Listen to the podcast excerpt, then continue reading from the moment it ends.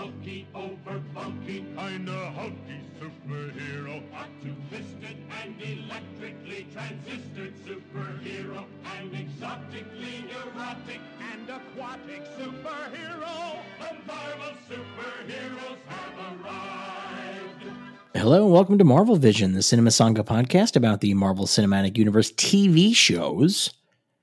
That's a mouthful. My name is Devin Faraci. I'm one of the hosts of this show. Joining me as he does week in and week out. I am a lone wolf. I always have and will be. I feel fine. I am resigned to this. I am a lone wolf. Derek Faraci, how are you? What's that one from? That is the eel song, Lone Wolf. I'm surprised it took you this many episodes to get the eels in here. I've had that one in my head for a long time. I've always been like, it's really long. And I decided to do it. Good for you. Go for it. Yeah. Life is short. You know, the um, we talked about this on the last episode of the Bad Batch, but the uh, climate crisis that we are now directly in the middle of, uh, we're not going to make that much farther. So let's just fucking say our eels quotes, right? Let's just do it, like before Yeah. we're all dead from heat stroke. Yeah. Give, give credit to the greatest band of all time when you got time to, right? There you go. There you go. How is it by you this week, weather-wise? Um, it's hot, but you know, it's it's regular Michigan Regular hot, hot. as far as I can tell. Like, you know, I read a thing today. It really made me realize how stupid I am because of times I've been in like the South and I've been like, I don't understand how people 100 years ago lived in this heat. And somebody put up a an article from New Orleans about their weather 100 years ago, and they were like, today it's you know it's 82 degrees in June, which is within normal range of what we usually have. In the winters, it's usually down in the 50s. And it's like, wow, we have really cooked the planet. Yeah, we really have. It's pretty crazy. Yeah, there's some parts of this country that are going to be uninhabitable in the next 15 years. So uh, get ready for that. It's going to be pretty exciting. Everybody find a new place to live. 350 million of us. Keep away from Michigan. It's my area. We have all the water. Leave us alone. You're in a lot of trouble out there in LA, in California, because apparently you're only down to eight firefighting crews to deal with forest fires. So get ready. Yeah, this whole state's going to burn. I mean, if the big one doesn't come, we're hundreds of years overdue for it. I, it, you know, at this point, I've just resigned myself to truly dying in a terrible way. I mean, I am essentially am resigned to some terrible death. Um, Yeah. Once upon a time, I just assumed I would get old and die alone. Uh, But now I think I'm going to die with tens of thousands of other people, which, I guess is positive. you're not. Yeah, you're not going alone. It's a group activity. yeah, like everybody has to get on the bus to the afterlife together. like, so many of us. See you on the other side. Um, You know, like the song says, enjoy yourself. It's closer than you think. Yeah, it is. It's later than you think, babies. So let us it, that's let us let us uh, let us enjoy ourselves. Uh, and I we have an enjoyable episode of television to talk about today. But before we get to that, you got any Marvel news? I do, I'm sorry. Yeah, I do. I just read something that shocked me. What shocked you? Uh, Jesse L. Martin has signed on for Flash season eight, which is shocking because he's barely been in the last two seasons. I figured for sure he'd be gone by now. Wow. And he's just collecting paychecks. Good for him. He's the best actor on that show, and they use him once every five episodes. So Good for him. Yeah. Okay. But we'll get to the Marvel stuff. Uh, there's going to be a Marvel themed Simpsons short coming in July that will guest star Tom Hiddleston. Good for them. And it's called The Good, the Bart, and the Loki. Good for them. So that's exciting. Do we ever talk about the Star Wars one they did with Maggie? I I didn't watch it, so oh no, I guess not. It's it's fun. It's very fun. you know So we I watched some old episodes of Simps of The Simpsons this week, and um, I this is not an interesting Are- are, observation. like old episodes like back when we were young and it was on, or old episodes like ten years ago where it was in its thirtieth season or Se- however many. season five and six. Okay. And I'm just not even. I, I know this is not a good, uh, interesting observation, but it, the show was just so much better then, and it was better because they had stories, and it wasn't just like non sequitur bits after after non sequitur bits. Like I watched a couple episodes in a row, and they had non sequiturs within it, but they weren't like just always running for the joke, and they were telling stories, and it really worked, and it was really great. And I they were people. Yeah. Like Homer was a guy who was frustrated with his job and like well, no, Homer you was a clown in season five. I is he a clown by season five? yeah, Okay. he's a true clown. Yeah. Okay. Season five is when he goes to court because he do- goes to the all you can eat buffet, seafood buffet. That's one of my they- favorite episodes. So he's already an inhuman monster. I mean, like they really very quickly. I love the bit in that episode when when uh when Marge is on the stand and like, what did you do after they threw you out? And she's like, we went and rented a boat and went fishing. I love that. So this look like a man who had all he can eat? Um, Um, but yeah, I mean, uh, I I have made my peace with the Simpsons, and may they continue on in perpetuity and pe- pe- keep people happy. But for me, I, I, I just it doesn't feel the same, and so I I, I can't believe it's still on. Like, I had read a thing about how it was still not on Fox because even though the show was like so immensely expensive because of the, the cast contracts, that Fox kept selling it to itself for uh, uh, for reruns, like like on different networks, and that's how they made money off of it. But now that Disney just owns it all and it's just on Disney Plus, I can't believe they're not like we're not making any money on this. Cut it. It's time to go. I don't know. I mean, it's you know, It's it wild. is. We'll see. Uh, any other news? Uh, yes, uh, Black Panther Wakanda Forever has started filming in Atlanta.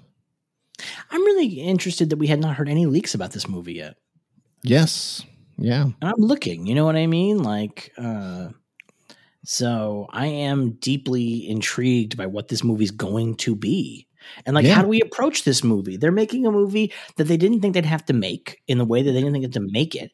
Um, they lost their lead and they're carrying on, but like, what's it going to look like? And like, what is a reasonable way to like, what is it reasonable to expect from this movie?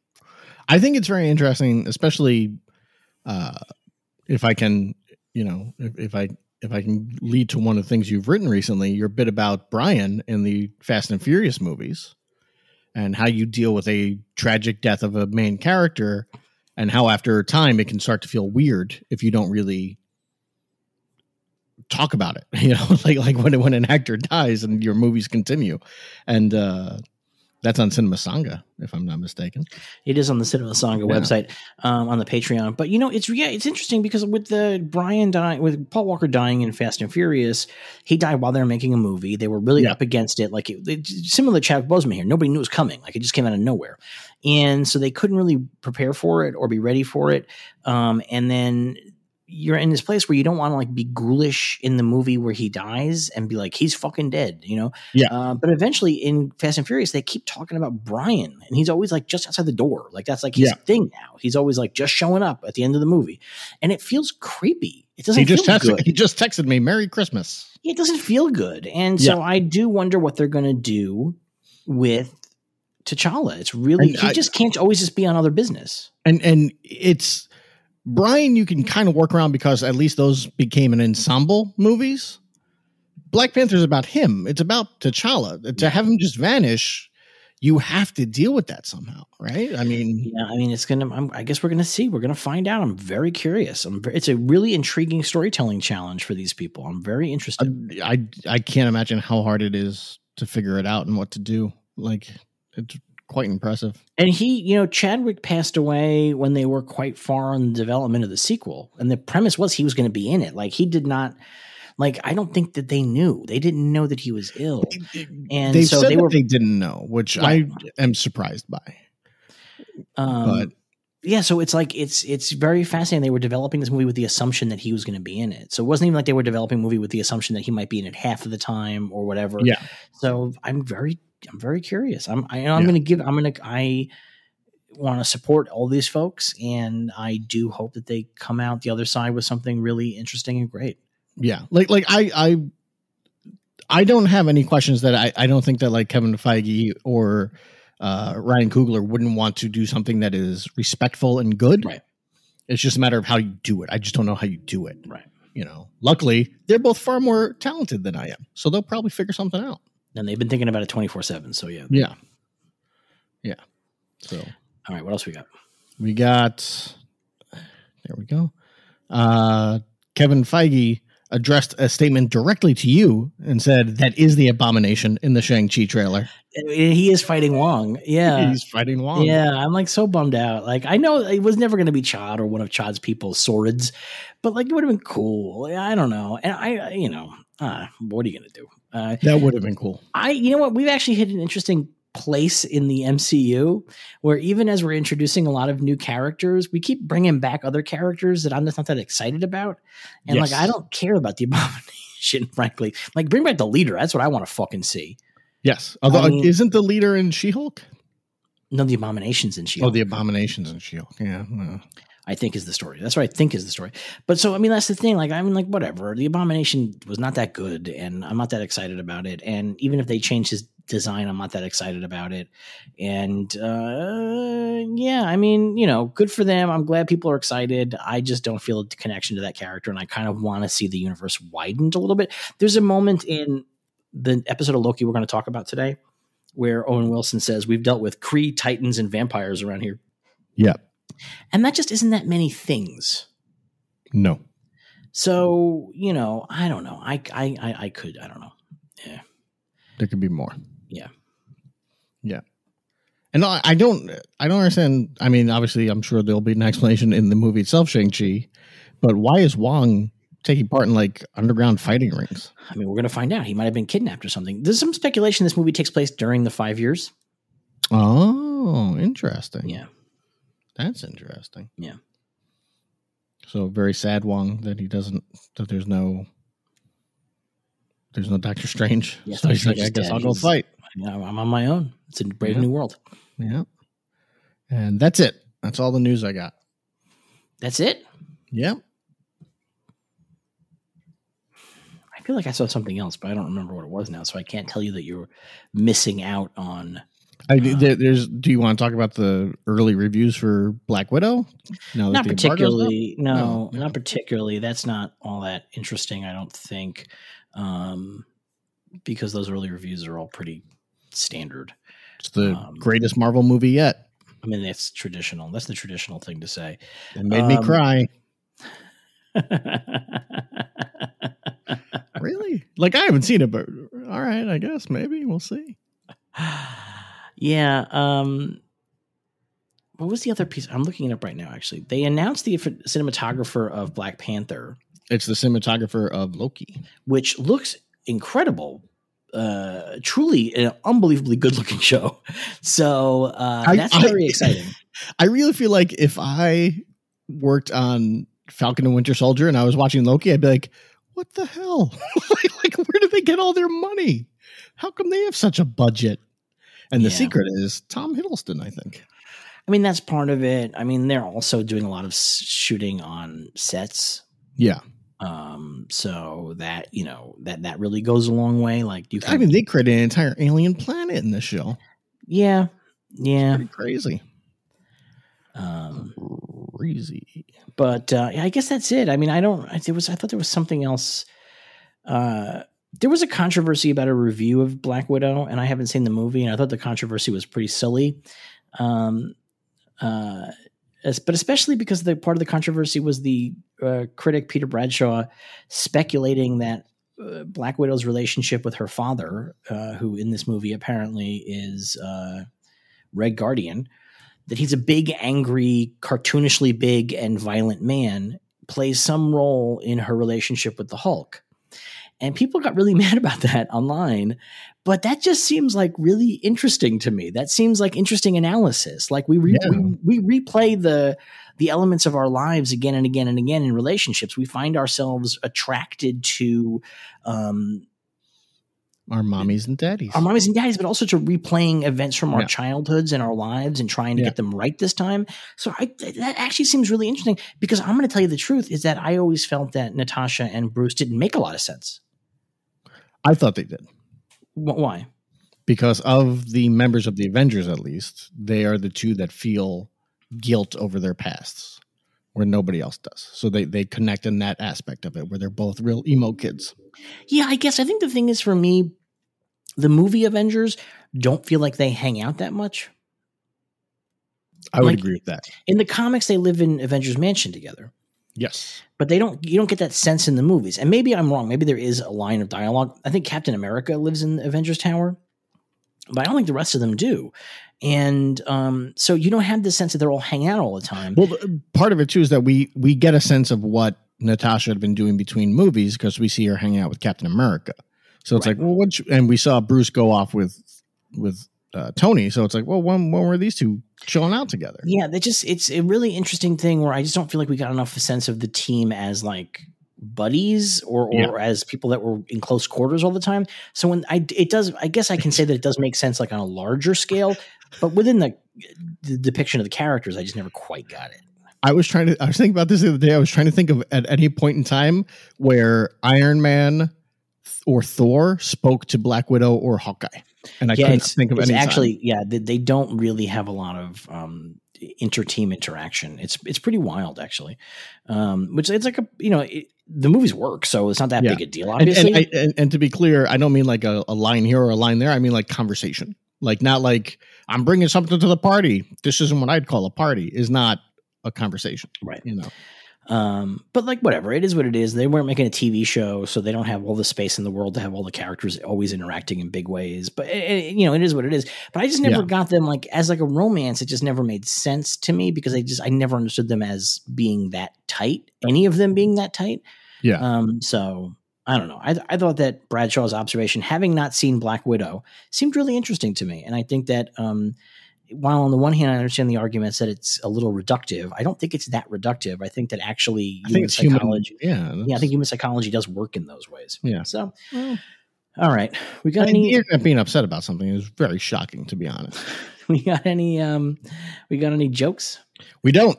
We have no jokes because the Marvel joke book that I had that I bought like three weeks ago had maybe 12 Marvel jokes in it. So, That's so incredible. real bummer. Real bummer. So, instead, I've picked up a new book, The Ultimate Marvel Trivia and Fact Book hundreds of amazing facts about the Marvel Cinematic Universe and hundreds more trivia questions about its characters, worlds, and films by J.M. Castle. Let's ask some trivia questions. Let's see. Now, I've not looked in this book, so we're going to see how it's laid out right now together.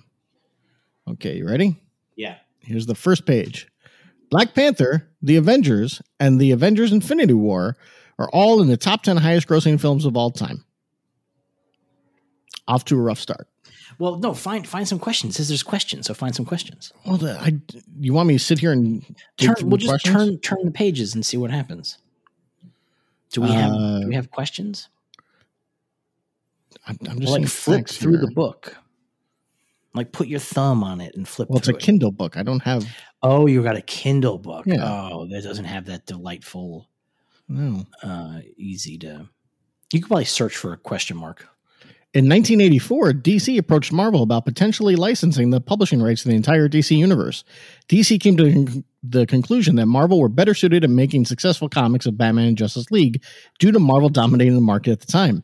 However, Marvel declined due to the belief that DC comics weren't selling very well due to the characters not being very good. That's true. Burn. It's true. That's That's a what happened. burn at the end. That's rough. Yeah, there you go. All right, give us one more fact, and then we'll go to the episode. Okay, how about no? How old is this book? it's, got, it's got stuff about how the X Men belong to, to Fox. Well, it's got Infinity Uh, War stuff in it, so that gives you a sense. Yeah, so uh, why is he bringing up like, oh, they can't make X Men movies because of Fox? DC's Swamp Thing and Marvel's Man Thing debuted within days of each other. The creators of these characters were roommates at the time. That's Totally true, and they are they they, they, they so they don't think that they ripped each other off. They were both inspired by a uh, Golden Age character called the Heap. I, I'm sure that's true in some aspect, but I guarantee you one of them came up with the idea of doing a new character based on the heap and was like, hey man, you ever hear about this character, this golden age character, the heap? He's pretty cool, blah, blah, blah, blah, blah. Oh, that gives me an idea. Like, I think that's how that goes about. All right, so those are our facts for this week. Next week we'll try to have uh, some questions, and we'll see if we can answer the questions. We'll see how that goes. Um, but in the meantime, are you ready to talk about the latest episode of Loki? I am. Let's do it.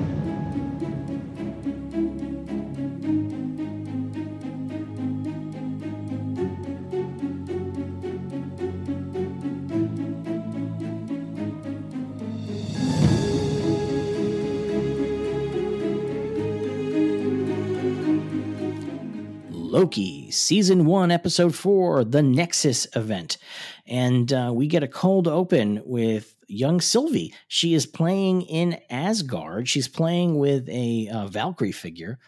And then all of a sudden, bang, bang, bang, a Minutemen unit pops up behind her. She's like six years old or something like that, it looks like to me. Yeah, I'd say six or seven. And it's Ravonna Renslayer uh, actually running the whole unit, and they bring her into the TVA.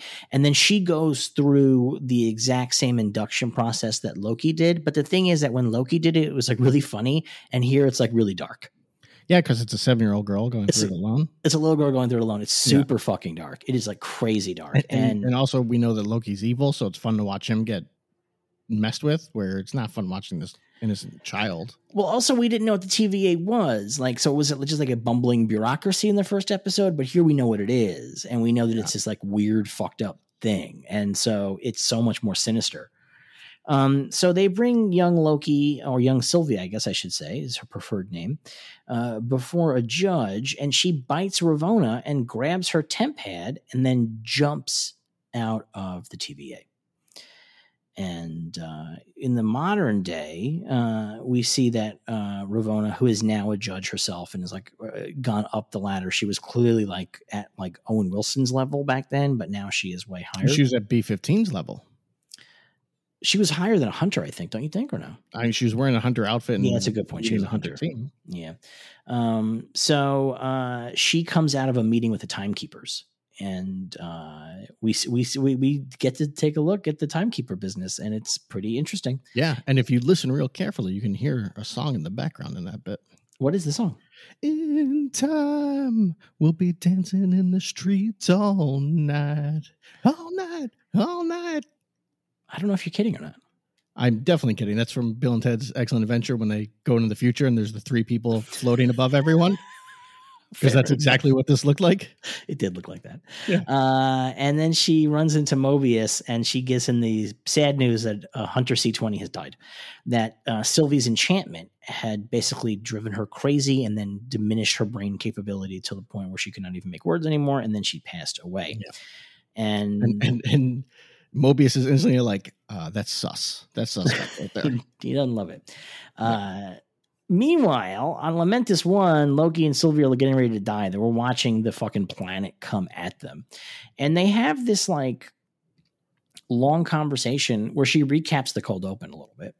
And she talks about like her life that she's been like running from the TVA. Um, when I first watched this bit, they, they really address it later on. But when I first watched this bit, I was like a little bit frustrated because I thought the show might be breaking its own rules. How so? Well, because if they come get Sylvie when she's six, it feels like she'd branch off the timeline far earlier than that, right? Um, But she explains it. she well, she sort of does. She she talks about it and then she asks about it, but she doesn't get an answer. So that actually makes me feel good about this thing.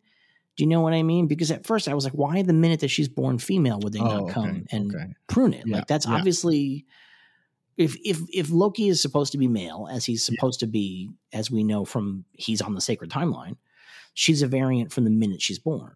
Technically, from the moment she's conceived, or like from when her when her Uh-oh. when her cells split enough That's- to. Hey, I'm not trying to be pro life here. When, when her cells split enough to create gender or sex, I should say sex differentials. yeah. But the show does seem to sort of begin to talk about it because she later on is like, "What did I do that was so variant?" yeah.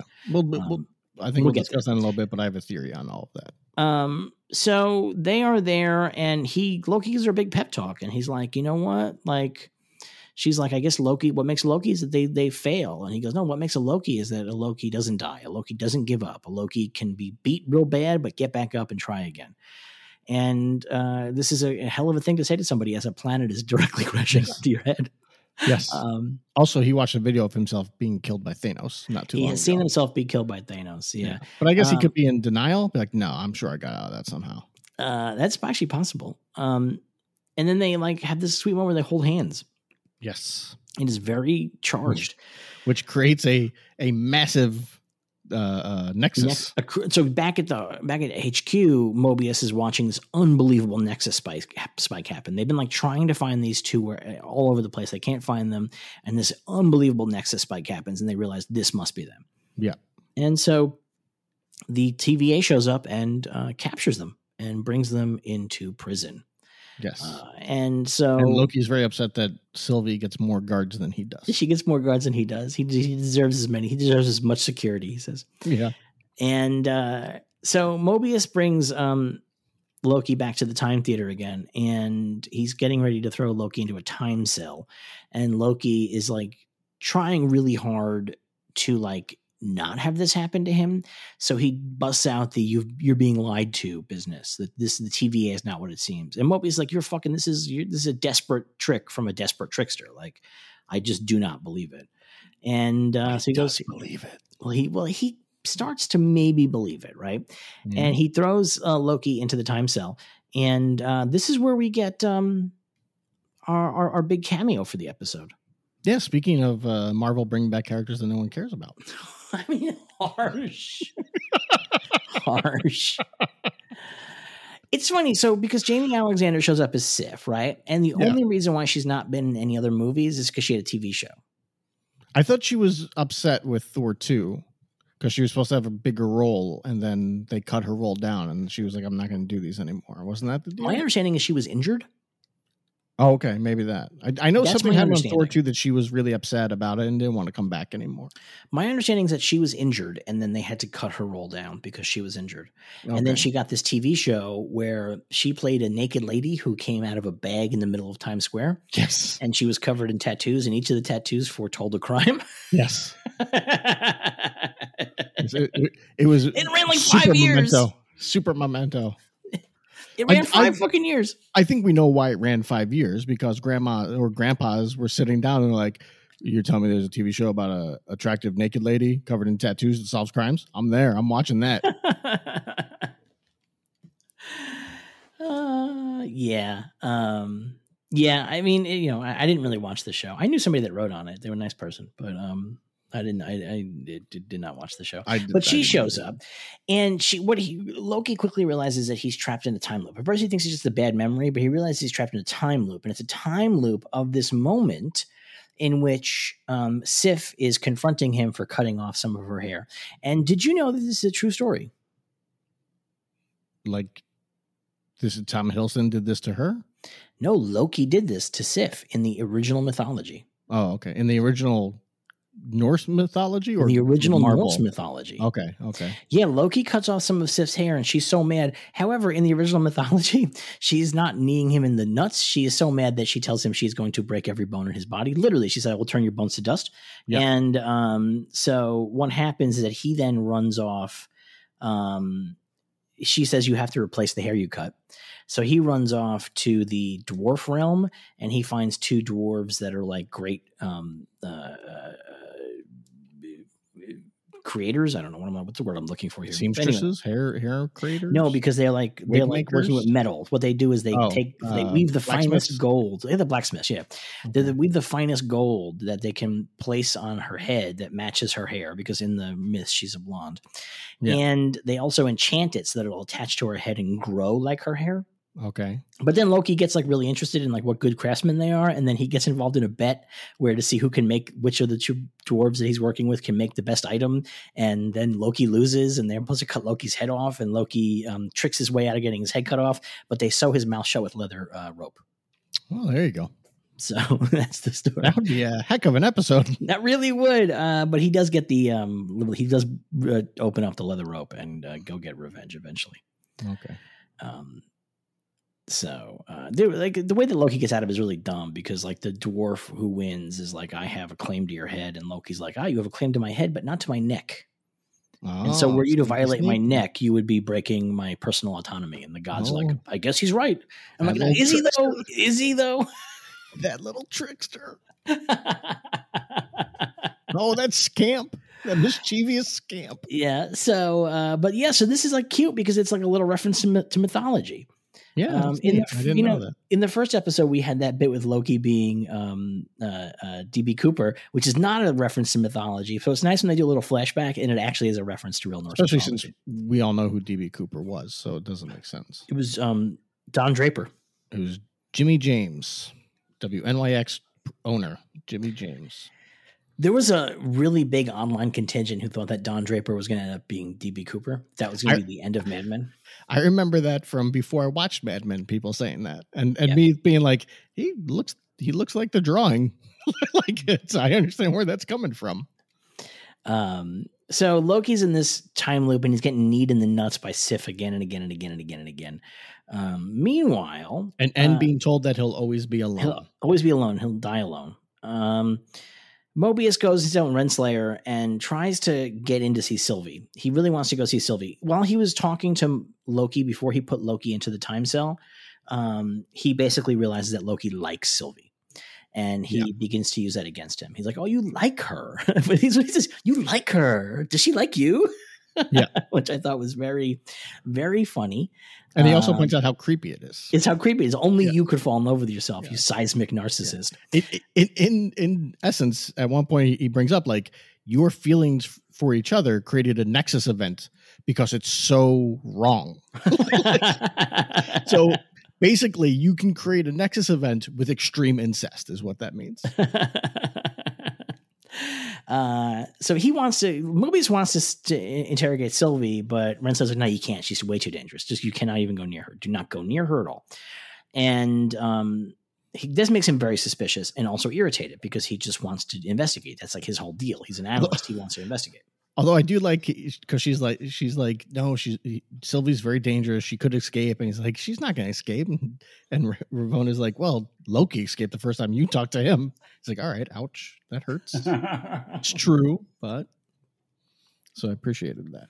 It is tough. Um, uh, so w- when when uh, he goes out after having this um this meeting with Renslayer, runs into B fifteen, and B fifteen is like, "What did what did Loki say to you?" And he says he said that um the TVA is lying to us and we're all variants. And she has this look on her face where it's like this rings true to her, and Yeah. uh, it is a real moment. So Loki inside the time prison, time cell, finally breaks the time loop. And he basically does it by just saying to Sif, like, you know what, you're right. Like, I am awful. What I did was terrible. I thought it'd be funny, but it was just because I want attention. And I want attention because I'm afraid I'm going to die alone. And I'm a narcissist and I cannot see beyond myself and yada, yada, yada. And Sif is like stopped in her tracks, like truly like stopped in her tracks, which I really liked. Um, Jaimie Alexander has nothing to do in this episode no no she did like a whole um, tweet about it. I guess she's in Thor London, Thor Love and Thunder. yeah they announced that a while back which is why I'm so, I don't understand why people are like oh my god she's going to be in Thor Love and Thunder it's like People, uh, ah, the goldfish memory, my friend. I guess I mean, I guess that she must have like shot this around the same time. I guess this just seems like such a nothing although they shot this in Atlanta, Atlanta so that's quite and they shot Thor in Australia. Yeah, I Yeah. mean, uh, you know, I, Eh, don't who knows who knows who knows I mean, maybe it was all the same three weeks. You know what I mean? Like week week one, go to they Atlanta. shot this. They may have shot this in Australia because, for all we know, Loki's going to pop up in Love and Thunder in some way. Yeah, but it seems unlikely because Owen Wilson shows up in this set, and it seems unlikely that Owen Wilson's going to be in Love and Thunder. Yeah, but uh, they like because she's there, and like let's say she's already there for filming, and then Loki has some kind of cameo thing, or Hiddleston has some kind of cameo thing in Love and Thunder.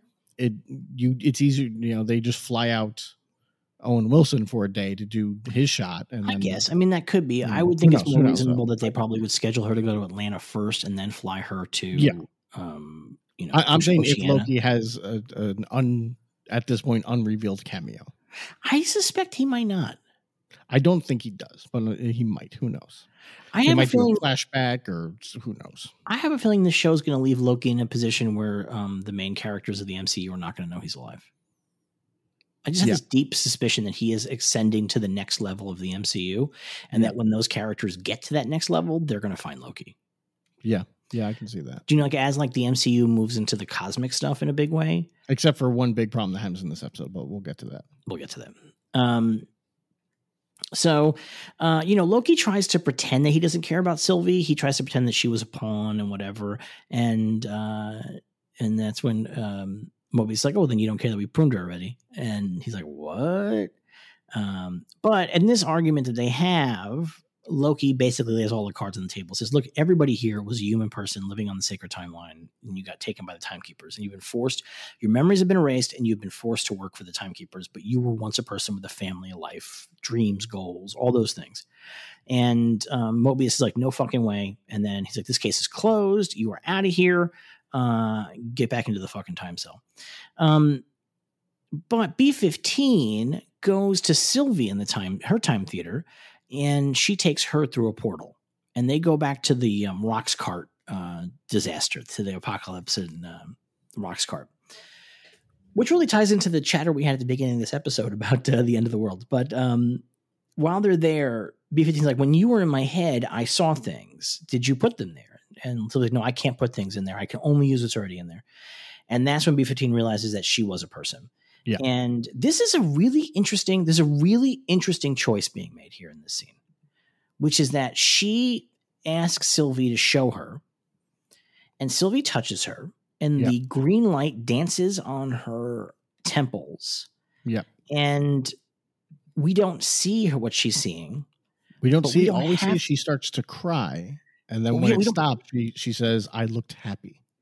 And it's we don't have to see it because yeah, the the performance So um, good. One so, Mosaku, who who plays B fifteen, fucking good. nails it. Yeah, I mean it's like incredible. this whole episode, she's fantastic. This whole episode, she It's- steals it. it's really interesting because like it, you have to really rely on your actor to sell it because if you're going to do that bit where they're going to be seeing a thing that we're not seeing and it's just going to be only about their reaction to it they Yeah. have to they have to nail it and she truly nails it She does it twice in this episode because there's also a scene that's just her staring at a poster, right and and she looks so confused and scared and nervous and angry all at once, and it's like, man, that's amazing. That's great work. She just nails it. so now b15 knows that she used to be a person mobius has now got this suspicion so he goes Yeah. to meet with renslayer now he's closed the case and he like gives her like uh, loki's dagger that she puts on like her um on her uh, shelf of trophies yeah. And while she's doing that, he swaps out his TemPad with hers. And they Yeah. had this whole discussion here where she's like, if you could be anywhere on the sacred timeline, where would it be? And he's like, well, well, right here with you, you know, protecting everything. Well, I, I like it like- first. She's like, if you could be anywhere in any place, where would you be? And he's like, I can be anywhere in any place. I Appreciated that. That made But he laugh. gives this, he gives that bullshit. I'd be right here with you doing the work. It's so important. Uh, and uh, then after they have one drink, he's like, I got to go. And she's like, one drink, you've got to go. He's like, oh, I had two drinks, uh, but you know, I'm so tired dealing with all these Lokis. These Lokis are very exhausting. They're truly problems. And Renslayer's like, all right, I guess so. And he Suspect. goes, he exactly. Everybody's suspecting everybody else now. Everybody's pulling the Ben Affleck, you suspect moment. he goes down to the library to open up her TemPad and he goes and looks in her files and he finds the C20 file, the file where C20 was being interrogated when she got brought back in. Yeah. And he sees that C20 is there. First of all, this looks like a game system from the um It looks like those pre those pre Game Boys, where it was like just like like it would have like just the one game on it, like the Tiger or whatever they were called. I think it, like, it's Tiger not games. Well, Tiger, looks- but but there were the ones that Nintendo had was pre. No, it's Tiger. Tiger had those. Those were like where it was just like it was like images that were burned into the thing and it would light Yeah. up behind the image as Mario jumped. It would be three different Mario images that would light up in, Yeah. in sequence. Um, yeah, it, it sort of has that feel. Um, it has the feel of like a really early internet streaming video, No, the look of it, yeah, very much. just so. unbelievably shitty quality. And yeah, um, definitely something on like uh on E Bombs World. Yeah, exactly. yeah, like a really early flash animation on eBaum's World. Um, and uh, he Or, watches or, you're the man now, dog. That's what it looks like. he watches C20 being interrogated. She's like, "No, I." She brought me to a place I've been. It was a bar that I've been to, and I had friends, and I had a life, and I remember it all now.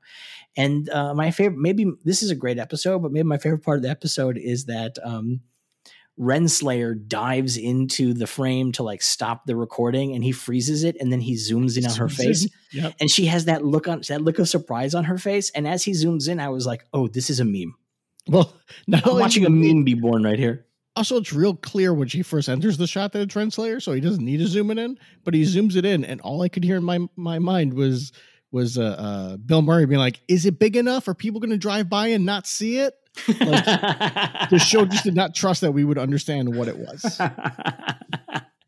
well, her face is so cartoonishly Her, shocked. fa- her face, her eyes are like so wide. Like it's so funny. It's Like, a, like she didn't realize they were recording. it's like an incredible action gif, reaction gif. I just I want to use it on every tweet from now on. Like it's so fucking incredible. Um, but uh, so now though he realizes, holy shit, it's true. Like the TVA is full of shit. He's a real person with a real life, and uh, things are looking up pretty fucking wild.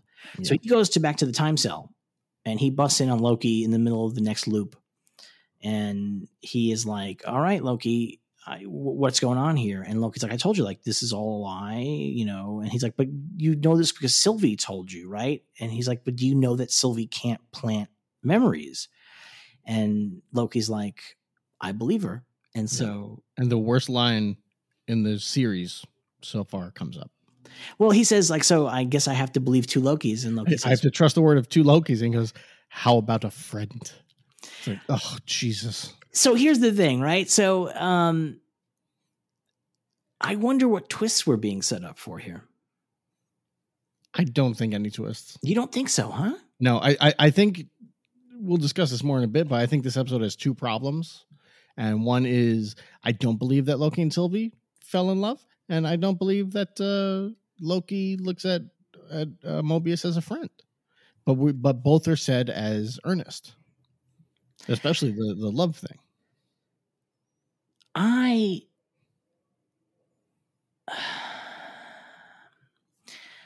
I do so if it's earnest, I'm okay with it because I think that they've done a really good job of um moving Loki forward as a character.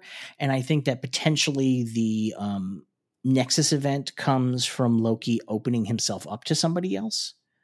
That what when the two of them are together and they're having feelings for each other, what makes it a Nexus event is that they are not trapped in the cycle of solo, lonely, hopeless Lokis. Do you know what I mean? So him coming to the, you know, would you trust a friend? I would be okay with that. But I also wonder if actually Sylvie is in fact implanting false memories in people's minds. That's the I, other I don't piece of think it. she is. I, Do you know what I mean? The, the way, I mean, we'll see. There's two more episodes, but the way things move in this episode, I don't think she is. But this episode spins everything on its head so completely. Yes. And this show has done that a couple of times now. Yeah. That I don't know that I don't know that I'm taking anything for granted at this point after what happens in this episode. Yeah. Who knows? Do you know what I mean? Like the show has proven to itself that it has the trickster DNA of a Loki. Yes. That's and then right. it's consistently misdirecting us. And it makes you truly believe one thing is happening. And then all of a sudden something totally different is actually happening. yes. So why would this be necessarily any different? That's good. I mean, maybe, but we'll see. Um, so Mobius breaks him out of the time cell. And uh, in, in the least, that Mobius would be like, "Yeah, I believe you're my friend." After everything, come on, like this is rough. Like some sooner or later, someone's gonna be like, "Nah, Loki, you're full shit. I don't believe you."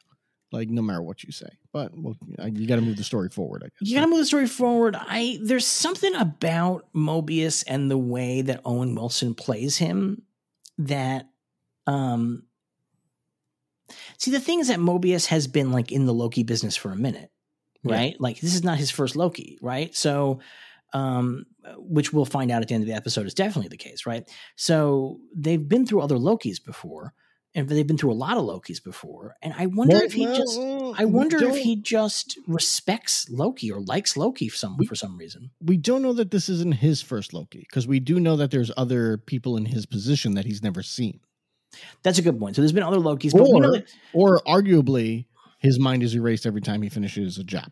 well, that's a That's good. also that- possible. That's a possibility. But also, we just know that he's been on this Loki case for a while before he brings in our Loki.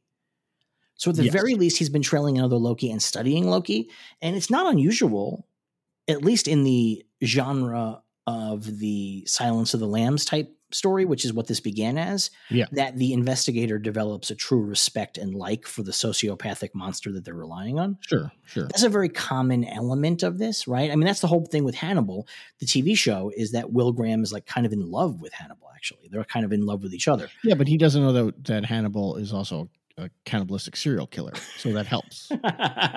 you know? Like it'd be one thing if in the first episode he's like, "I'm a cannibalistic serial killer. Want to come over for dinner?" He's like, "Yes, I do." Like that'd be Um, a little different. No, I know, I know, but At least I, I didn't watch much of that show, but what I saw, he did not know. But I'll also say though, I think the way that Owen Wilson plays Mobius is really interesting because I think that he's a real mirror of Loki in that he's also very lonely. yes, I Lo- guess. he I, definitely. I I got the feeling in the first episode that him and Ravonna were an, an item that they were. I don't think they're an item. I think that he really likes her. But like the way that it works out in this episode, I think that he really likes her and that he's always like hitting on her or like sucking up to her, but they are not together. Yeah, no, I agree with you the way it's played in this episode. And then looking back on things where it's like he eats lunch alone. I think he's he very doesn't lonely. talk to anyone else. Yeah, I think he's very lonely. He's no, very you're right. Driven. right. He sits at his desk and reads jet ski magazines. Um, I think he's a very lonely guy. I think that's also part of it too, is that he recognizes. Wouldn't it be fucking incredible if he's a Loki variant? But um, That'd be great. I mean, there's no reason he couldn't be. Uh, but Loki. but he takes Loki out of all this is about to become uh, uh, moot anyway Yeah. because he takes Loki out of the time cell and what happens is Ravonna and a bunch of Minutemen are waiting for him and she's like I think you have something of mine he tries to do like a, oh yeah I accidentally slipped him up I just realized right now that I had the wrong TemPad and uh but he does the thing he does the thing um he gives a death speech Yes. and I think in life, it's important that if you ever find yourself in a situation like this, don't give the death speech because No. I don't know if you would die without the giving the, de- the death speech. I think death speech is a very important part of death. I, it is a very important part of death, but like, can you, if you don't give the No, death no, that- that's what I'm saying. avoid your It- it is if you just don't speak, it's harder for them to kill you. You know, they can't do it. they they have they're waiting for you to say the thing that will make your death more poignant and ironic in the moment and if you just Yes. don't give it to them they'll just stand there waiting is that like because i was really wondering as he began speaking i was like oh fuck he's giving them a death speech isn't he Yeah. like the minute that it, he opened his mouth the way he was talking i was like this is a fucking death speech he's giving right here Yeah. And sure enough he does give a death speech he gives a death speech about how he now knows that he used to have a family and a life and maybe even a jet ski once upon a time and that the TVA is lying to him and yada yada yada. And in the middle of his death speech, he gets um, popped. Yeah, he gets uh, pruned. I think they say right. Pruned. He also says popped is another term that he uses Yeah. for it. He uses the word popped like a balloon. Um, and so this is truly Shocking. shocking. I mean, this was really like the most shocking moment in the show for me. Oh, I screamed. I was like, what? like, like, even though, like as you said, he was giving a death speech. I was like, oh, this is a death speech. But I was like, they're not going to kill him. And then. He's giving a death speech, and he's in a TV show where the very premise is that there are variants of people, so that Yeah. he n- does not have to even be gone. Even with that premise, I was still like, "Fuck, are you fucking kidding me? They just killed Mobius. I love this guy." yeah, we just got Um, him back after an episode without him. Yeah, and it was like really, really a bummer. And it turns out that um Ravonna just has him fucking pruned, and then she takes Loki. But she looks and- away when, when they do it. She's Yeah, she does look away. She doesn't like looking at it. No. Um, she takes Loki and she gets Sylvie, who has been recaptured. And, And also- uh, when she goes to get Sylvie, she sees that Sylvie's hair is wet. Right. And she's like, Who was in here? And the guard is like, B15. And she's like, All right, B15 has been compromised. Kill her if you see her. And they take That's them both down to the timekeepers. Yes. And here we have the timekeepers who are truly fucking wild. Well, be- before that, though, they're in the elevator and Sylvie asks, Oh, that's what right. was my variant? Like, what turned me into a variant? And Ravonna, with a real evil smirk, says, I don't remember. Truly wicked. That's what you know. What's funny in an episode where Ravonna is quite clearly the bad guy. This Yeah. is the moment where I was finally like, you know what? Oh, she's Fuck evil her. as hell. Yeah. I mean, like, truly, fuck you. Like, this was wicked. This was Yeah. truly wicked. Yeah, that was ho- like that smirk was just full out. Oh, you're inhuman. Like that's disgusting. Yeah, you're horrible. Yeah. Do you have a theory about this? Um. Yeah. You said you had a theory. well, I have a theory, an overall theory that I don't want to get into too much. Oh, yet. not yet. Okay. I, I also have a theory that the Lorax is one of the timekeepers, but I don't know if you saw that dude. One of them looks just like the Lorax. He does. He's really funny looking. They're He's all even really got like a Lorax looking. kind of voice. He's like, I laughed. I laughed. I was like, it's the Lorax. uh yeah it's they're really wild looking and um what's really funny was that when i was watching it they show up and they do their bit and i was like boy they don't look so good huh like i guess I guess my MCU really blew its budget last episode. I get it. Like this isn't It's, exactly it's funny. I looked. I was like, they look better than than CGI Vision. So well. So it's interesting because they they look like puppets. yeah, They look like puppets. I mean, that's the thing. Like, so I was like, I guess I really respect the idea to go practical with it, but it's pretty weird and it kind of has a weird look to it. And maybe they could have touched it up with CGI. I was thinking, like, if there's just like something like un, unalive about these guys. Um, and uh, how little did I know how, how correct I was. they do a um, a whole big speech thing here. I could not understand half of what the timekeeper said. I couldn't understand the third guy. The first two I could understand pretty well. The first one fine. Second one a little rough. Third one it was like uh, like the the dragon thing or whatever it is from that uh, Gods of Egypt movie where I just couldn't understand a word it said and I was just angry for 12 minutes of that movie. So Sylvie's trying to do like her like fuck you guys. She's trying to give her own death speech here. Like she's like trying Yeah. to do her thing.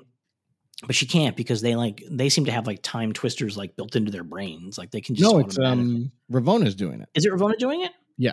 Okay. Um, but in the middle of this, all of a sudden B fifteen busts in. Yeah. And, breaks gives Loki thing. So she breaks the thing, breaks open their collars, Yeah. gives Loki back his weapon. And no, no, she gives she- Sylvie back her weapon. oh, the then she throws it over to Loki. yeah, she throws it over to Loki because she Sylvie's a better fighter than Loki, as we see. Yeah. And so uh, she gets taken out real fast, B fifteen, like um, almost immediately. just knocked out instantly. Yeah, not killed though. Knocked not out. killed, right? Not not pruned, right? So Yeah. like it's very interesting. So um they uh they have a big fight scene here. Yes, I thought it was a pretty good fight scene. it was a very good fight scene. And you know what I'm gonna say? We have been watching um Batman here in this house. We talked about this, I think, on the Bad Batch the other day. We've been watching Batman in this house, 66 Great Batman. show. Great show. And something about this fight scene in the obviously stage set that is covered in dry ice smoke. Yeah. Just really felt like an episode of that, or it felt like a Doctor Who. Like it felt like it obviously was expensive. Like the set obviously cost some money to build or whatever, but Yeah. also it felt cheap in a delightful way that I really liked. See, it's funny because it reminded me of uh, the the fight in Snoke's room in uh, Last Jedi. That's what I thought about. Not Wow, because that's that looks like- cheap. No, no, because I think that's a great fight, and it's the same kind of format where it's these two arguably uh, rivals f- fighting in front of the the great villains. You know, the, I- the I- real big bad. I do get that. I do get that. Uh, Yeah. I think that the Snoke fight is really fucking incredible. Oh, it's amazing! It's fantastic. I'm not saying in any way that it looks cheap or like Batman sixty and. I'm also not saying that like just because I think it has that cheesy look. I, I think it I think it purposefully has a cheesy look. Yeah, I mean, they, a because lot what we discover about the timekeepers next, I think this is all purposefully Yes. cheesy. And, and a lot of the show, this show is not afraid. At least this is my theory on it. This show is not afraid to be like, yeah, Doctor Who exists. Like, hey, there's there's a show called Doctor Who, and it's real wacky and kooky, and yeah, it's also kind of the same thing as this. There's a lot Right. of similarities, so they're playing into that field a little bit, and I like that. I like that. As I wish they did more of that, of having like weird aliens everywhere and stuff, but. Budgets, Yeah, I mean, yeah, I, I, I do agree, but still, I think it's really fun here, and I think that the the fight is really good. The fight is really fun, and I think the atmosphere is really fun. Um, it it looks good, but also looks cheesy and chintzy in a way that I really that I really tuned into in a really positive way.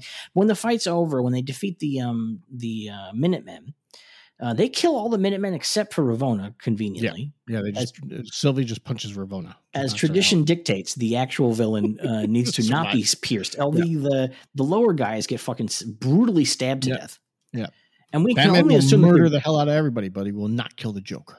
we have to assume they're really dead too. By the way, Yeah, they get impaled and stuff. Yeah, they're dead. um, so uh, Sylvie throws the blade at the top timekeeper, and it knocks his fucking head right off. and the other two start laughing. They start laughing, which is great.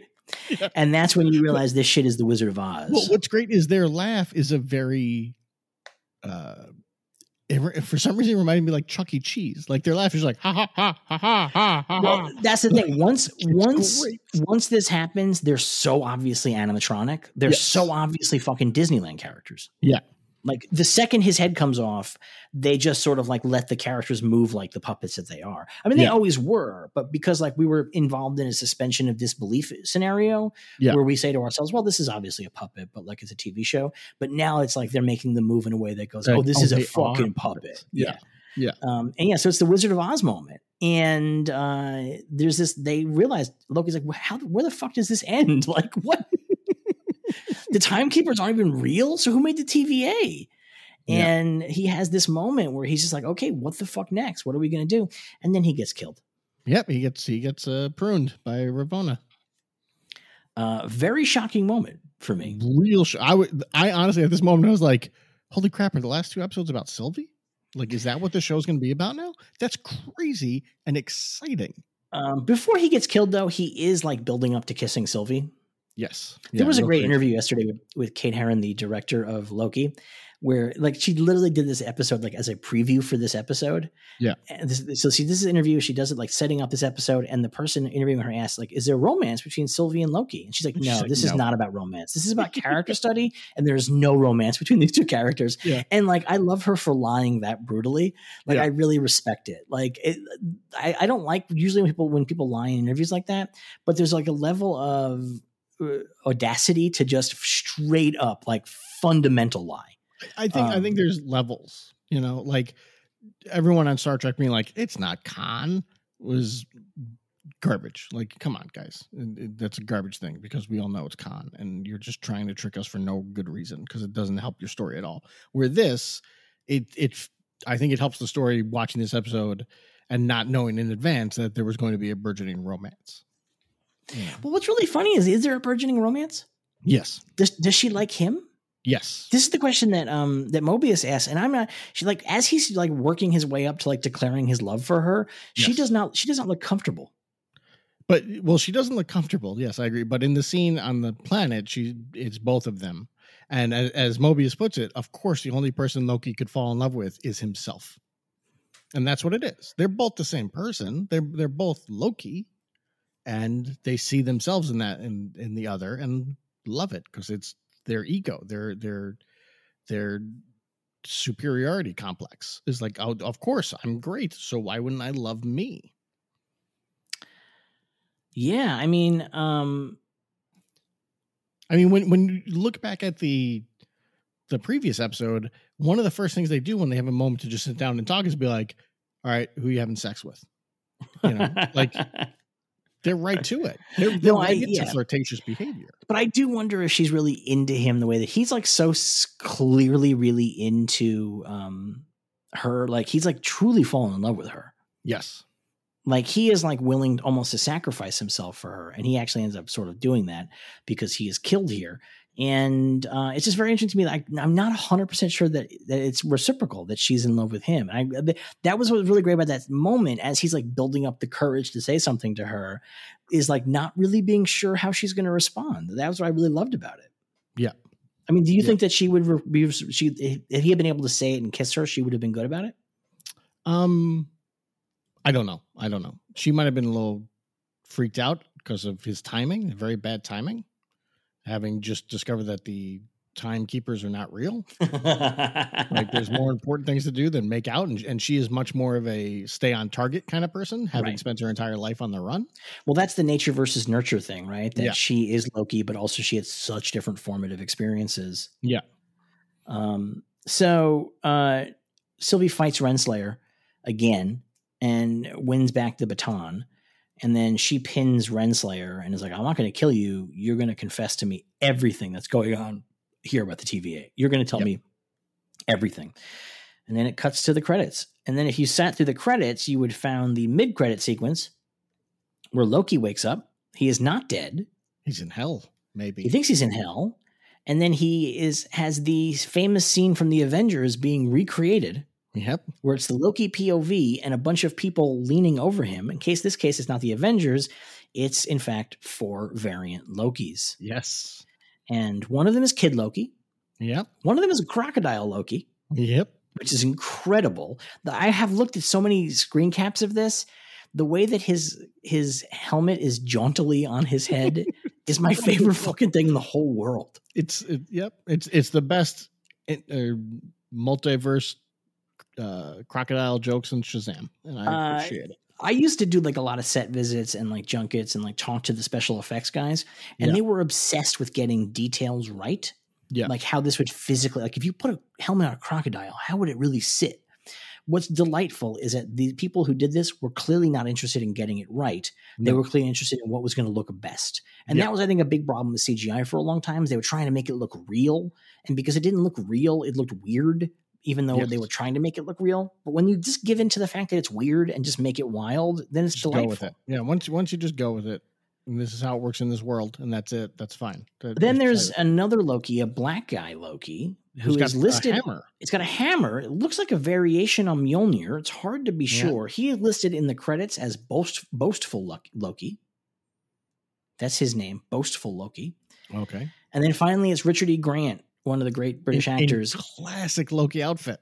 like if you were to hire a guy to come to your birthday party in 1978, he would Yeah. come dressed in that literal exact outfit. Yeah, that, that's like- the guy that tights. shows up. Yeah, I mean that's the guy that shows up on the news standing next to Stan Lee Right. when they're like, comic books aren't just for kids, and Right. you're like, well, what's with this grown man dressed up like a goofball? grand opening of a new collectible store here at the Southfield Mall, and Yeah. Stan Lee, the creator of Spider-Man, is here himself with, and Yeah. he brought some of his friends with him. Yeah, that's oh, Loki's here the- to cause trouble. He's the god of mischief. Yep, Um, he's yeah, stealing the baseball cards. it's incredible. I have never been happier than seeing the super classic Loki outfit again Yeah. in like tights. Like they didn't try to do it like even in like fabrics. nope. It, it's in tights. It's the way, like way overdone horns on the helmet that Jack Kirby used to do, where it's like those things would weigh ninety pounds. That's insane that he's wearing that. Like it's so perfect. It's is so good. perfect. It's so good. And um, then Richard E. Grant says to Loki, "If you come with us, if you want to live," basically. Yes. And uh, they are in uh, New York City, by the way. It's a, a post-apocalyptic New York City, and the Avengers Tower is in tatters behind them. Wow. Uh, it looks like this. There's some speculation. I would say this sounds about right. That this is a universe where Loki won the events of the first Avengers, Oh, That's interesting. or perhaps where Iron Man didn't stop the nuke from going off. There you go. That might be either of those two things. And then that's the end of the episode. yes. What'd you think of this one?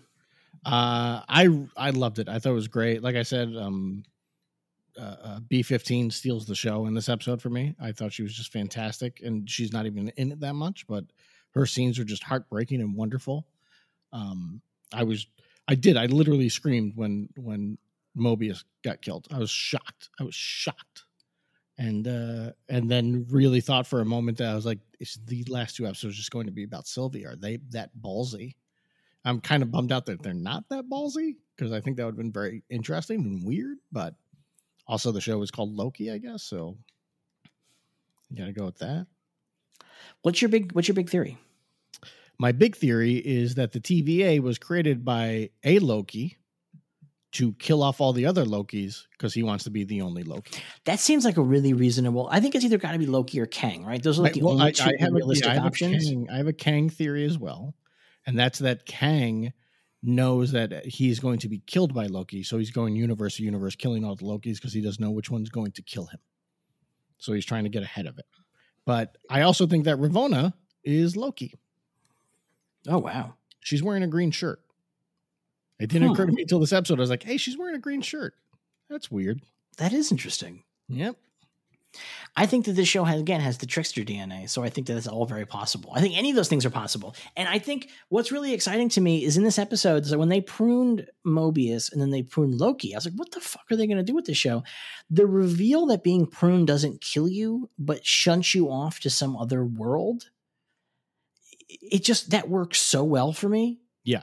Like it's crazy. There's so the guy that created the showrunner of the show, Michael Waldron. I know guys that know him. I don't know him personally, and I've known people who have worked with him over the years, and everybody said to me, he is one of the greats. He is a true genius. He is unbelievable. This episode has made me fundamentally believe that. Yeah. He's writing or he's written the next Doctor Strange. I could not be more excited. Oh yeah, I, I, I mean, in the least, this is the best paced of the Marvel show so far, and you know, which is a huge, I think, achievement at the end of the day. And and uh, there's not every episode is built on what's come before. Everything is building, and it feels like everything is constantly moving forward. He's very impressive. It's really well done, really well written show. But not just that, but he gets he gets what we really want in one of these things. there, it, this is this show is so big while it's Yeah. not that big at all, and I think that's what a really good comic book does. It has these cosmic vistas and scope and and and, and stakes Yeah. while actually maintaining a lot of small relationship stuff. He does that. What he's really good at, he's he's a he's a Rick and Morty veteran, and I suspect that this might be part of that training from the Rick and Morty, the, the front lines of Rick and Morty. He's Yeah. really good at understanding tropes, using Yes. tropes, making them actually work, like as the trope, and then also subverting them. Yeah. Like that's I think the most incredible thing. This episode fundamentally upends everything that had come before Yes. and it feels so satisfying. It doesn't feel like they were lying to us or they were fucking with us or this is bullshit. It feels so fucking satisfying when everything gets upended. Um, it really is incredible. did he write the most recent Rick and Morty episode with all the He did the not. copies? man, very similar kind of format of like, wait, who's the real one? um, yeah, I um, I just think it's incredible, and I just it's hard for me to explain just how happy this all made me, like in terms of how the structure of it worked. But watching this, I also realized something else. I think that Loki. We talked about this last week. That the problem with these Marvel shows is that um, just like sort of not the pacing, but it is sort of the pacing, right? I mean, like, um, like Falcon and Winter Soldier, like we we talked about how there was like three Captain America movies that's almost the same length as a Marvel show, Yeah. and yet you feel like way more happens in a Captain America trilogy than happened in Falcon and Winter Soldier. Loki feels like a trilogy. I like- mm, The first two episodes yeah. are the first movie, and it's Loki getting involved with the TVA, investigating, tricking them, et cetera, et cetera, et cetera. The finale of episode two is the end of the first movie, which is Loki getting away from the TVA and discovering the next thing. The next two episodes is movie two in the trilogy, and it is Loki having an adventure separately. Like you might do it differently in a movie, right? Like you Sure, wouldn't be all sure. one location; you would have multiple locations. So don't get me wrong, but Yeah. it's Loki having an adventure then it's upping the stakes and it's bringing the story the, it's bringing the heroes to their lowest point. So at the end of the second movie your heroes are dead Yeah. you think and you're about everything that you thought you knew is wrong. It's the end of the second matrix right? It's everything you thought you knew was wrong and all of a sudden what are you actually fighting? What's going to happen? And Yeah. then the, the next two episodes will be the, the conclusion the, the third movie of the trilogy. I mean i really think it maps to a trilogy format really nicely. I maybe this is just difference in our, how our brains work. I think it maps perfectly to a, an '80s comic book miniseries. Like I can hear, I can see the covers to each episode where it's like the first one and like the word blurbs on them, where it's like the first one would be like Loki captured, you know, like Loki in the hands of the Time Variant, you know, the Time Variant Association, whatever, blah blah blah. And then the second one is like caught in the storm, and the third one is is Loki at the end of the world, and you know this one is is Loki meets the time, uh, whatever they're called, the timekeepers, and who knows what five and six will be. But like, I can see the covers to them, I, and they feel very much like a miniseries where each issue or each episode is telling a complete. You feel like you've gotten a complete tale, but it's setting up the next part, and it's a crazy adventure as he travels around to different places. Each issue Yeah. is a different place. I think that's also totally correct too. I think it's it's totally hundred percent. Like I think that you're right. I think it's both those things though. Do you know what I mean? Like I think in terms of the pacing, I Yeah. think that it works on a movie. Like when we're done with this, I think we're gonna get as much like story meat and mythology as you get in a couple of movies, which we did not get in I, Falcon Winter I disagree with that. I disagree with that. But oh, I don't know. I really feel like they've created a whole universe over here. They they have, but but I, I mean it's a very small universe at this point. I mean we'll see we'll see what happens in these last two episodes, but at this point it feels like a very limited universe, and and, and you know we're seeing little bits and bobs. I mean, But- that's the Captain America movies. The same thing. You know what I mean? Like, if we're going to use those as like the golden standard of like a trilogy, which is actually we shouldn't because Civil War is like an Avengers movie. Yeah. but that's the best of the Marvel trilogies, frankly. Um, I don't know. I just, I, it just, it really has that feel to me. I don't think it's a perfect. I don't think. I think if I made this as a movie trilogy, I would blow each of them out a bit more because the the thing is that the two episodes each are coming under two hours, right? So Yeah. if I was doing a Marvel movie, I would have thirty to forty more minutes of content in get more that. Like, I hate. I use the word content. I'm sorry. 30 to 40 more minutes of runtime in there. So I would have more stuff going on and I wouldn't have a solid hour on that one planet if I was doing a second movie. You know what I mean? Yeah. He'd be on six different planets. Um, but it's still the same. I don't know. I just, but, but I also think that your take on it is right too. It it has that feeling of a comic book storyline where it's anything can happen and there's like wonder and excitement and like big ideas all around every single corner. Yeah, like like like if if it was a comic when Loki gets put in his jail cell and he's reliving a moment over and over again, it would it wouldn't have been Sif, it would have been like Thor because you can just draw Thor where they're not going to pay Chris Hemsworth to show up for like Right. a day, you know. But uh I mean, yeah, although otherwise I'm, I'm not a big fan of Sif, but it was cool to see her because she hasn't been in a Marvel thing in like eight years. I mean, like, so that, uh, I mean, like, I'm, it's not cool, cool, but it was like, wow, that's a person I haven't thought about in a long time. Yeah, yeah. well they had to remind everybody before Thor and Love and Thunder comes out that she she lived. um, yeah, so I think that Loki as the, the a variant Loki is a pretty good guess as who's behind the TVA. That makes a lot of sense. I think Kang makes some sense, or Kang at least coming out of the rubble of this storyline makes some sense. Yes. You know, um, Reddit was really excited about Mephisto in WandaVision, but I think that that was more, even though Mephisto was involved in the stories that they were riffing on in WandaVision, that felt like Yeah. more of a stretch. Kang feels like less of a stretch. Yeah. For this. And if you have Kang show up in this, even if he just shows up like in a cameo in the last episode or whatever, you're giving him a little bit of runway before he shows up in, in Ant Man 3 Yeah. um, which makes a lot of sense. Um, but a, a variant Loki would be the thing that makes the most thematic sense at the end of the day, right? I mean, that's the thing that when it's, all said and done, Yeah. right? Yeah.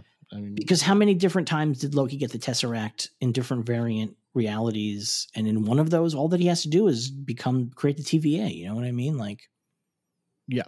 And the the, the yeah yeah. I mean, and the whole the whole Oz thing speaks to Loki too. I think very much so. that Very whole so. idea of the man behind the curtain, the liar, the you know, Yeah. you old humbug. Um, I thought that was gonna be Richard E. Grant, frankly. Like if That's what I thought that. too. Uh, That, that I- like I was like, oh, obviously Richard E. Grant is the evil Loki who's running everything, and then he shows up, and he still could be. You know, we there's nothing that says that he can't be in that destroyed place and just messing with with Loki now for some reason, trying to find out something. Well, I'm really excited to find out what that place is. Yeah, I'm excited to find out if everybody who gets pruned ends up in that same place or they end up in different places, how that works. yes, Um, I'm very excited. But again, like this episode, I think uh, upended things so much that I don't take anything for granted in the final two episodes. no, not at all. I think anything's possible. I, I have no idea where it could be going. Like I have ideas of where it could be going. Don't get me wrong, but I have no like like I honestly feel like it's something where I'm not like, oh, obviously this is going to happen next. right. you know so i'm, Right. I'm excited to see where like like falcon and winter soldier is like look we all know he's gonna end up taking back the shield so Right. He's going to take Yeah. the shield, become Captain America. They're going to defeat the bad guys. Yeah. That's okay. And that's fine. No, that's not a problem. Like, you know No, how that's going to work. But this, the the possibilities are so, like, I, Loki's going to quote unquote win at the end of this, but I don't even know what winning looks like. not a clue Right now. not a clue i don't even know if he's gonna win at the end of all this Well, he'll win in that he will be alive. maybe There will be a there will be a living Loki at the end of this. There's just no way they're killing Loki, there will be yes i agree there will be a living loki at the end of all of this and it'll be Tom Hiddleston. So, I mean, I, like, I, I don't know if it's gonna be tom hiddleston I think it's gonna be Tom Hiddleston. I, think Tom- I, I, I can see them being like, hey man, we moved on from from Tony Stark, we moved on from Steve Rogers. Time for a new Loki. What's up, Sylvie? How you the doing? The thing is, I don't think that Hiddleston's interested in moving on. I think that those other guys were interested in moving on. I but I can see Marvel being interested in moving on and being like, hey, you're an immortal god and you're getting old. I don't Um, know about that. I think that they would love to have Chris Evans still running around if they could. I don't think they would be against it. Do you know what I mean? Like, um, so I don't know that that's 100% the case with Loki. And I think that Hiddleston loves playing the character. I think he knows where his bread is buttered. Yeah. I mean, That's I- the most important thing. When, when when an actor like him knows where his bread is buttered in terms of like, oh, this is the gig that's going to carry me through the rest of my life. Yeah. That's like a pretty good position to be in. Robert Downey Jr. is not, not as interested in that, although Well, he's in Robert Downey Black Widow. got billions of dollars. He's got billions of dollars, you know. Chris Evans wants to do other things. He spends a lot of time doing Captain America. It's a lot of work. He has to keep himself in a lot of shape. It's not like, Yeah. you know, Yeah. um, you understand he wants to take a break for five or six years. That Well, makes sense. Chris Evans wants to get into politics, That does seem to be the case, doesn't Yeah. it? which is But, like- exciting because he seems to just really be Captain America in real life too with his thought process. So it's like, he right. sort of is, but he's also um, a Boston party boy. yes, Did I ever tell you one of my? I have a couple of Chris Evans stories, some of which I cannot tell on this Oh. podcast. Have I ever told you any of my Chris Evans stories? You told me you told me a few about getting real drunk with him at, at parties. Yeah, so I mean, I'll tell you, I'll tell one right here. Um, uh, we were at the premiere party, the LA premiere party. I went to the premiere of World's End in both London and LA, and um, I was at the LA party, and Chris Evans was there. And Chris Evans comes around, and I am hanging out with Edgar Wright and some other people, and Chris Evans comes around, and he goes, "Shots." shots, S O S H O T S shots.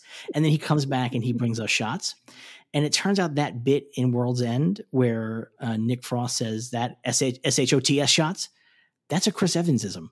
That's amazing. Edgar Wright picked that up from him on Scott Pilgrim. And that's just what Chris Evans does. Like if you go to the bar with Chris Evans, he's like shots, shots, S H O T S shots. Yeah. And that's like one of his things. Fairness to Chris Evans, it's what he did. We don't know what he does now. I can't I cannot say this is a long time ago. He may very well no longer drink or but he was like a delightful party boy. Mean, like he definitely he was, still drinks. We know he still drinks. He was a delightful party boy. Like he's the kind yeah. of guy who was loaded and was clearly the life of the fucking party. And he hung out with his like his like Southie Boston friends at the Avengers premiere. Like yeah. he's like a very cool dude. I, he's the kind of guy that accidentally tweets a picture of his penis and then makes jokes about it. yeah, he sure so, does. You know, he's like, "All right, that happened." Like he, I, you definitely get the feeling from Chris Evans whenever you see him. He's like, "Yeah, I lucked into a really good life here, so I'm not going to complain about much." And good for him. He deserves. He's a good actor too, so good for him. he's great. I, I, I love him. He's just the sweetest guy in real life. Yeah, it seems like a honestly nice guy. So it's all. Yeah, I'm all happy. Uh, but also, I understand. Like, I bet I bet he comes back. I don't know. I don't know if he will. I bet he does. I'll bet money yeah. he does. Yeah. Yeah. Right. Not like forever. But, but like, like when when this Kang phase 4 phase 5 stuff comes to the head, yeah. Do you think that they're not going to pass up the opportunity to have somebody pull a Captain America out of an alternate reality? I think it I think it'll be it'll all depend on how much they've done with Sam as Captain America. Because you don't want to be like here hey here's captain america. Uh, you know sam wilson's captain america now. And then in you know before sam gets his own movie you're like by the way here's steve rogers again. Oh no this is like five or six years from now this but is like then, they, this is when they we, do, we don't know how long it's going to be before the Sam Wilson Captain America movie. No, I think they're building up to like Avengers seven or whatever. Like I think that's what it's going to be. Do you know what I mean? Like I think that's going to be there's going to be Avengers five, six, and seven. So I think that we're looking at many years down the road, six, seven years down the road um, longer than that 10 years down the road right? or something I mean, like that i mean maybe i mean maybe it's quicker than that w- phase four w- doesn't have so we're in a weird timeline because the pandemic pushed everything back two years right yeah and um, phase four doesn't have an avengers movie yeah so who knows how that's all going to play out will there even be an avengers movie or are they going to call it something else do you know what i mean when they bring yeah. all the characters together which is but what they do they may just not have announced the phase four Avengers movie. It's possible, or they may just have something different. It might just be called Secret War or whatever. Do you know what I mean? Like, but they're gonna do a movie where they bring all the characters together. Yes, like that's a guarantee. That's their whole fucking thing, right? Now, in that movie, at the end, in the darkest moment, once Sam has been in a bunch of movies, he'll have been in one or two of his own movies. He'll have shown up in other people's movies as well. Fucking Steve Rogers from an alternate universe or whatever comes up Oh, that, that, yeah, that's when you redo Endgame and right. you have Sam standing there and you hear on your left. Exactly. And, and, there and he turns around and if it's all time stuff, like if it's uh, what was that storyline? Avengers Forever, right? In the comics. Right. Which is a great name for a movie, by the way, but you missed it with the fourth one. But uh he turns around and it's every past version of the Avengers. And you can even have Tony Stark Iron Man there. You just keep him in his helmet. like it's just CG Iron Man. Mm-hmm. If if Robert Downey Jr. doesn't But the thing is that Evans, when he left, it wasn't on bad terms. No, he left because I mean? he didn't want to do it. He was like, he was just, he'd done. done it. He'd done it a lot. And yeah. but after a few years off, a lot of people change their tune. Like it's very sure, common. Sure. And also the other thing is that they're going to throw money at him like you wouldn't fucking believe. Oh, for sure, for sure. So I'm going to say right now that Chris Evans will return as Captain America someday. All right assuming you know the world doesn't come to a climate death, but like assuming, yeah. So, um, we'll but anyway, after that tangent about the MCU, yeah, this was like my favorite episode of the show so far. Um, and I've loved this show so far. I think yes. we're four episodes in, and I have no complaints. No, no, I've real. This is of the three Marvel shows. This is my favorite so far. And I've enjoyed the other two. Don't get me wrong. I'm not trying to like shit on the other two. I had, I had no, my no, problems no, with Falcon Winter Soldier. Um, but I really liked Mar- I really liked WandaVision a lot. Um, but I also the other thing is that like so WandaVision kind of didn't stick the landing. Yes, I believe this is going to stick the landing. I have will faith see. in We'll this. see. We'll see. Yeah, I know you're much more careful, but I have faith in it. I, I'm interested because they kept saying that the uh that little clock cartoon was going to be important, and I, I'm wondering if that was a, a red herring thing or we got if- two, we got two more hours. two more episodes. Yeah, Is, is that little clock? Maybe that clock thing is the true villain. I mean that the end of this episode really felt like the end of the fucking story. I mean, it was crazy, like how like big that felt, and then they spin it out to a whole different Well, fucking thing. I, I mean, like I said, I really honestly believe like they could have ended it without that little post credits thing, and I would have spent a week being like, I guess it's about Sylvie. And I would have been fine with that. I like her. I'm like, oh, this is kind of exciting that they're going that wild with it. Like this is completely unexpected. So I was kind of excited at that concept and that. but I was even more excited at what we saw in that post Oh credits. yeah, yeah. That post credit scene was fantastic. I mean, that was absolutely fantastic. But And you know, I got a message here on the Patreon from somebody asking, does that open up the door for the Netflix characters? And I would say the answer is yes. oh yes, yeah, without a doubt, everything is open now. Everything's open now. Yeah, I mean, Yeah. this is this opens up the door for the '70s Spider-Man. Yeah.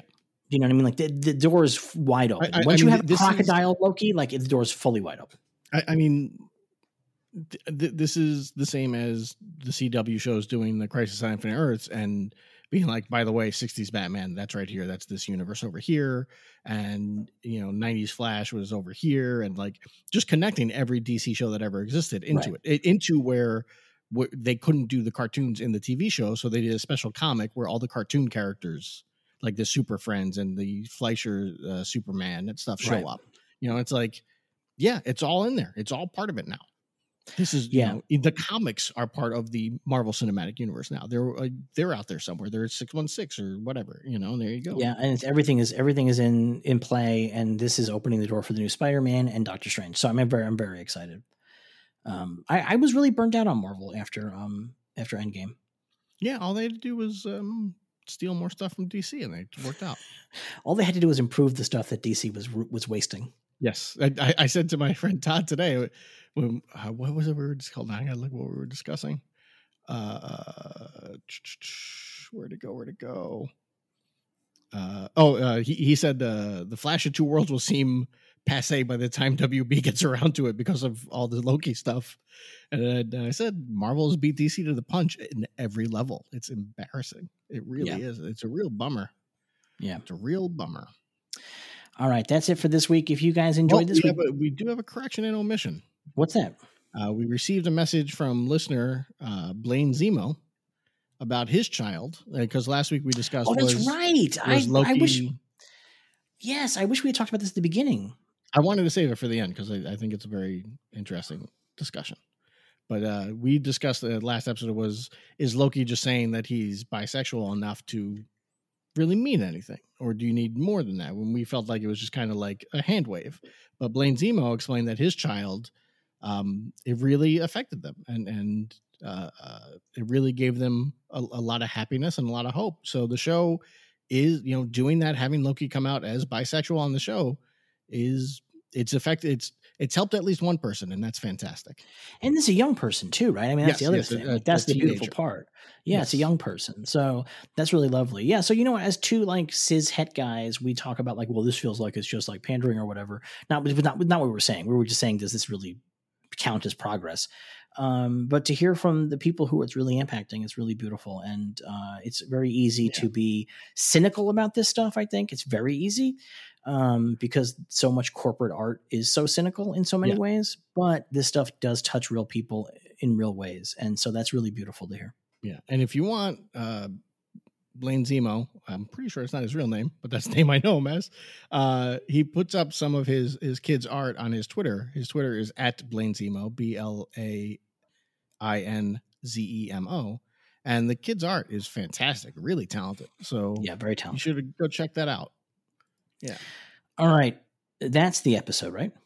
That's the episode. Thanks for remembering that. I had wanted to do that. I don't write anything down, so I have uh, Yeah. I have clinical inattention, and I things disappear out of my That's brain. right, so I apologize. Well, about halfway through this episode, I remembered some news that I'd forgotten about. So we'll move on. We'll pick it up next time. Yeah. All right. If you like us talking about this shit here, you might like us talking about Star Wars. We do a Star Wars TV show podcast called The Bad Batch every single week. It's for patrons only at www.patreon.com slash cinema sangha, S-A-N-G-H-A. And once a month, we do a show called Watchmen where we watch superhero movies and do deep dives. If you like this Marvel stuff, we're going to be talking about Black Widow. Not here on Marvel Vision. We're going to be talking about it on Watchmen in just a couple of weeks because the movie's coming out in a couple of weeks. Ten days. That is going to be available to anybody who's a $5 or above subscriber. Bad Batch is available to anybody who's a $1 and above subscriber. So if you want to hear us talk about Black Widow for a couple hours, you're going to want to subscribe to Watchmen. We'll remind you in the coming weeks. Don't worry about that. Um, in the meantime, Derek, where can they find you on the internet? You can find me on Twitter at WH underscore whole hat. And you can find me on Twitter at DevinCF. And in the meantime, may you be happy, may you be healthy, may you be safe. Most of all, may you be burdened with glorious purpose.